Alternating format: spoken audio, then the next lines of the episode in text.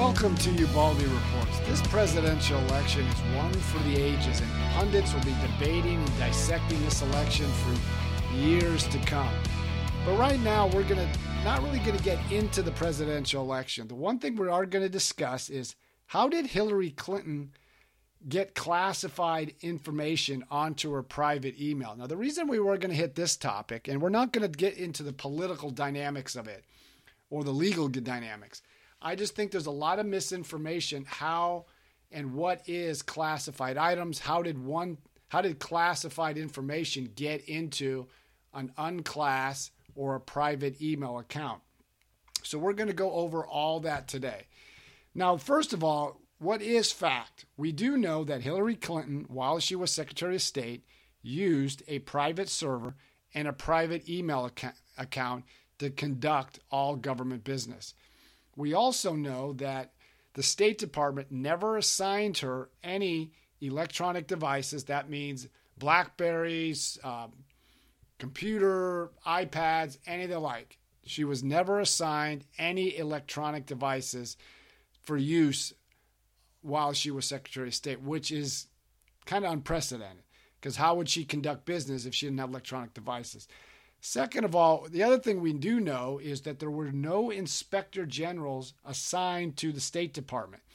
Now, an inspector general acts as an arbiter to make sure there's no malfeasance, there's no corruption, there's no scandal, everything is going according to the law. Now, the president appoints a, um, a special, um, a, um, excuse me, an inspector general. Again, a, a president uh, appoints inspector general, and they are confirmed by the Senate. Now, right now, the intelligence inspector general, who was appointed by President Obama and uh, confirmed by then uh, Harry Reid's, who was the uh, speak the majority leader of the Senate prior to the Republicans taking over in 2015, they confirmed this inspector general, and he did report that some of the most sensitive of Americans' secrets were found in Clinton's email, and it was under a system called Special Access Program. And the State Department released some emails on Friday, but they couldn't release 22 of these. And the State Department couldn't release them because the intelligence community said, do not release those. They have the most sensitive of U.S. secrets. Also, today, the Inspector General and the intelligence community have stated that even these are now defined operational aspects dealing with U.S. intelligence, so they definitely cannot be released. But we're going to get into that in a little bit. But first, the one thing I want to let my listeners know you can't spill, you can't spill classified material into an unclassed system accidentally or through negligence. Let me repeat that again, and I'll explain this as I go deeper into this podcast. You cannot spill classified material into an unclassed system either accidentally or through mere negligence. Now, there's different levels of classification. Everybody basically has unclassified. This is anybody can review this material.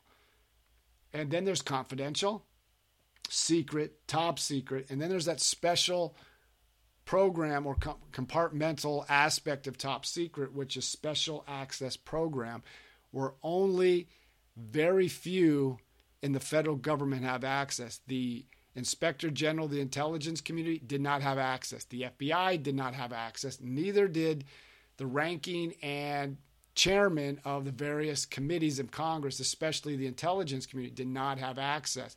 Because of this, the Inspector General and the FBI had to be read in to make sure they were uh, meet the criteria, but they had to be read in because of what they needed to do with this investigation. Now, right now, the FBI is investigating. They're not investigating Hillary Clinton per se, but they're investigating how classified material was handled by her and her her staff. And again, because she had a private server with a private email account, not on the government domain that was kept in her private residence at home. Now, also, again, the, the basic three classifications we have to worry about is, is confidential, secret, and top secret. And I'm going to go into this is how they're kept, how they're classified, and how, just so the listeners can get an idea how classified information could have potentially got into her private email account. Now, first of all, in the military and in the intelligence community and throughout the government, there's something called NIPRNet. That is unclassed. That is something that you have at home that you would have at your work. This is unclassed information. Anybody can have access. You don't need a special security clearance to review cla- unclassified documents on, under the NIPRNet. Now, the t- type of paper involved in this, when you print something out or copy something, is white. And there's a significant behind that I'll go into a little bit later when you start to move or move some of these documents. Then there's the SIPRNet. SIPRNet is where all secret um, items, secret intelligence, secret documents are kept. And that paper is red. So if you want to print something out, it has to be on a red paper to distinguish that from unclassified, which is white. Then there is JWICS. JWICS is where your top secret information is kept, and that paper is yellow. Also, under top secret, that goes back to that special access program. It's a special program that's compartmentalized under top secret that to access that you have to have a special code to get in there. You can't just accidentally stumble into it. It doesn't work like that. You have to have a special code and only those who had access to that information would have had that code. Now, to let my listeners know, you can't give that code to somebody else. If somebody has a top secret clearance, that doesn't mean they can review all top secret documents. All of this is d- done by a need to know basis. Now, to get these clearance, you got to go through the background check. You have the reason to go back through a background check. And let's just assume everybody has the resident information to review these particular types of, of documents. But when you go through the, the training to receive this type of information, this is a, a periodic review that goes over and over again. Everybody knows this because anytime you deal with classified documents, they really are stringent on how they how this is done. So there's no reason why anybody who had this wouldn't have known all these procedures. Now we get into the accessing of classified material. Any classified documents or material is kept in something they call a SCIF, which stands for Sensitive Compartmented Information Facility. Now, to go into a SCIF, you have to go through, you know, obviously a secure door or entryway in there, and there's always a guard there.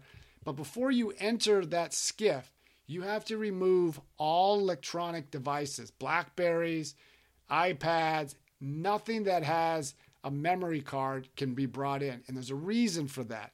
Because years ago, you had a cell phone, they didn't have cameras. Well, now cell phones have cameras, they have listening devices, and these devices can potentially be hacked. And those who are hacking can listen to any of the conversations. So, all those devices have to be left outside in a little box that you can lock up, and then you pick it up when you um, when you leave. So if you want to access this material, you have to go into this SCIF to review the material and do what business you have to do, review what you have to do, make some documents, email from there, and then you go um, do what you have to do. But also to remember on each of these systems, the NIPRNet, which is your unclass, the SIPRNet, which is secret, and the JWICS is top secret. All three of these operate off a different um, server. The servers do not connect. You cannot email something from a secret to a NIPRNet. Each of them have their own email address. So if you're in a government position, you would have a NIPRNet email account. You would have a SIPRNet email account. And if you had this type of clearance, you would have had a JWICS email account for to review and send information um, across the server. So if I wanted to inform, um, email something that had a top secret annotated on the email, and I'm sending it to somebody else who had the same classification, top secret, you can do that. But it's only from top secret to top secret, secret to secret, and unclassified to unclassified. There is no other way to move those items to the to a, like say a top secret to a secret or secret to an unclass. The only way to do that is you would have had to download it to a thumb drive, a CD, or a DVD, and then move it into, let's say, the in this case for Hillary Clinton, an unclassified system. Now, to do that, you also have to go through some type of training. If you download something from a, a from a secret server, a secret system, you can download it to a DVD or CD, but you have to get permission to do that. There's like when I was in Afghanistan, I was involved with secret items. I was in charge of downloading, making sure that we could do this to a secret um, CD or DVD. But I had to get permission to download this particular item, and you you couldn't it couldn't be in a bulk download, much like what Bradley Manning did when he downloaded all that information and then put it out and it got into the WikiLeaks' hands. So you can't do that. But once, let's just say you had the authorization to do that. Once it goes, let's say you're on a, a secret side, you downloaded it to a DVD or a CD, you have to put a red marking on it to, so everybody knows that that is a secret DVD. But that item cannot leave the SCIF. You have to secure it. Even in the SCIF, it has to be secured in a secured manner. Now, there are procedures to move um, classified documents outside the, the SCIF for transport, and there's a procedures for doing that, and you have to be trained and authorized to be, be able to do that. It's the same thing like if you have to mail something, you can use the post, I believe you can use the post office, or um, I think it's just only the U.S. Post Office, and there's a certain handling procedure to do that. So, again, there's no other way going back to the first part, is to spill classified material into an unclassified system accidentally or th- through mere negligence. Now, once you're in the SCIF, there's a there's a multitude of signs all over of how to handle classified documents. And if you have questions, everyone does, you can ask somebody, how do I do this? How do I do that? And there's procedures in place. So if anybody's in the SCIF, there's no, you can't use the idea, well, I didn't know. That doesn't fly because you're always signing documents saying how you would handle classified documents. Now, every year, this uh, every January, the military goes through training, and it's an online training course for the Marine Corps. It was MarineNet, and they teach, they tell you how to handle classified material, how to access classified material, how to dispose of classified material and how to move classified material. And, I'm, and it's, it's, it's the same thing for our federal employees who deal with this level. There's a certain way to handle this, and there's a certain way to dispose of this. And they and they they teach you in this training. Now, for the disposal of classified material, going back to I said for NIPRNet, where the unclass is white paper, that's dispose of it like either trash or recycle or shred it but once you get into the classified realm, like for secret, that's red paper. You can only dispose of that in a pre described secret disposal um, area. So if you have a, um, let's say you had a red document annotates being secret, you want to shred it. You go to the, the, the shredder that has a secret label on it. That's only shredding secret documents. Then once the bin is filled, you have to you have to um, dis, uh, dispose of it from there. There's another prescribed way what to do with that secret shredding. So there's all these mechanisms for each level. So going back to the original point of how did classified information get into her private um, email account, that's what the FBI is looking at right now to determine how did it get there, who sent it to her, and then did she or her aides send stuff out. So how was it sent and received to those at the State Department? That's what the FBI is investigating now, and we should have some type of answer in the next by spring at least. But that's what they're looking at. This has nothing to do with Benghazi. This has everything to do with this handling of classified material. Now, going back, let's say you want to download classified material. Like I said, you can use a CD or a DVD. You cannot use a thumb drive. thumb drives were outlawed a few years ago when I um, when the Ru- was a there was an there was a thought that the Russians had put a virus onto in the system. So if it got onto a thumb drive and you put it into a elect- a, um, a server that has a network, a virus would go out. So they banned thumb drives from ever doing that. So you cannot use a thumb drive. But if we, when we were able to, you still had to have a marking on that thumb drive. Now you have the DVDs and the CDs are only thing that you can download that particular type of um, information. Now, when you're in the SCIF, this is something we've been hearing about is the um, the markings. When you're before I get to that point, when you send an email out, you have to put a classification on it, whether it's secret or top secret or whatever. And then there's the classification who is able to read that. Now, I'm not going to go into the actual verbiage because it's a little cumbersome, but basically, you can send it only for US eyes, only for their key allies, and then you can distribute it to a wider audience. So, who has visibility, who's able to read that particular email? But while you're in the SCIF, and this goes back to the comments that were made that weren't classified at the time. When you're in the SCIF, if you're in a secret area that's designated a classified area, if you take notes on a notebook, that notebook then becomes classified. Whether it has the markings on it or not, that book becomes classified. Now, typically, if that notebook is classified, you te- tend to put a classified marking so everybody knows that that's a classified notebook. But whether it has the markings on or not, if you're in and taking notes, that notebook cannot come out of the SCIF and it has to be handled appropriately. And if you have to dispose of that notebook, you have to dispose of that in a in a manner prescribed for that classification. So if you have a secret classification, you can only dispose of that in a secret disposal area or the shredding and the disposing from that. And that's the same thing with top secret and on the way up.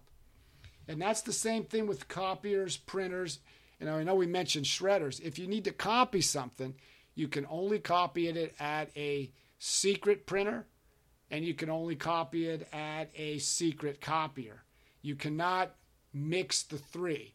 If you had something top secret, you cannot do it on a secret compartmental type device. It has to be a prescribed secret system or a top secret system. And the removal of classified items, going back to what I said a little bit earlier, there's a method to do that, but you have to do it in a prescribed manner. And it has to, and only you have to be a courier who's designated and trained to be able to move classified documents. So anybody can't just say, well, I got the clearance, I'm going to move this outside the SCIF. You can't do that. You have to be prescribed and designated as a, a courier to move classified markings. Now, just because classified material does not somehow become unclassified simply because it's no longer marked, it doesn't work like that. If somebody sent me classified do- documents in a, in a not prescribed manner, it's up to me to let them know that and report them that hey, this is not being done according to guidelines and according to government um, handling of classified documents. So, the, really, the only way, and this is something the FBI is going to have to look at, the only way for classified material to get to an unclassified system, it can't be done through negligence or it's accidental. It doesn't work like that. There's no way for something that was top secret or secret to be on an unclass system. The only way you can't even cut and paste it into another email. The only way that could happen is somebody would have to look at one system and type it to the unclass system. If there's an attachment sent from one server, let's say from secret to secret, the only way attachments can find itself to an unclassed system, somebody would have had to download it and then bring it over. And if you take a secret document and an attachment, a DVD or CD, and put it into an unclassed system, that is a violation of federal handling of classified documents. Now, this is what the FBI is looking at now. Now, what they're looking at is How was classified documents sent and received? Who sent them and received them? How did one person send or receive classified documents? Did the other aides and staff members of the State Department when Secretary Clinton worked there, what was their access? Did they have the proper training? Did they have the clearance to be able to review or send or receive classified material? How did they handle and receive classified materials? How did they move classified materials? And then there, this one particular program, special access program, that's only for very, very few people of the federal um, government. And like I said, members of Congress do not have this particular access. Just because you have access to top secret doesn't mean you can share that with everybody around you. You're, that's for you. And if you have top secret clearance or secret clearance, you only view what is necessary to do your function of your job. Now, the requirement or the um, the situation now that they're finding out that in the system of the special access program that Secretary Clinton had, they found emails with this on her private server. And also, it was reported today by Fox News, Washington Post, and others. They're finding out that this special access program had operational items on it that put that detailed American intelligence or operatives. So that's something they're looking at here. Now the question becomes how did something that had special access um, program end up in an unclassed system? So the question becomes is how did it get there? Who took it from that one system, top secret, and move it to the unclassed system? How was that done? Who gave the authorization to do that? That's something the FBI is going to have to look at. Did some of her aides do something? That's also going to have to be looked at. So there's a lot of un, unanswered questions. And from somebody who's been in the military for 30 years, these are very serious, serious charges that are being leveled and being investigated. Now, this is not a partisan attack like some want to make it out to be. The inspector general for the intelligence community was appointed by Barack Obama and confirmed by then the Democratic controlled uh, Senate.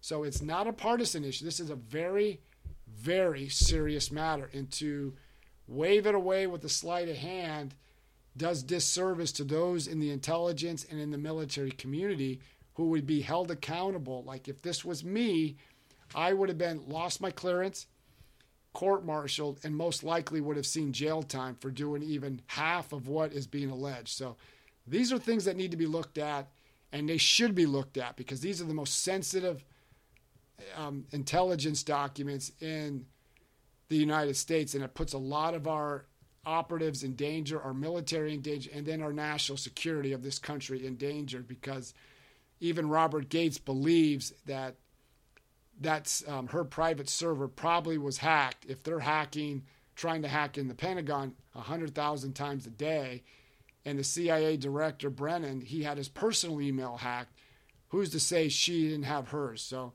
this is something, it's, it's going to be an issue for the next couple months, but I just wanted to explain to everybody how this system of classification works in the military.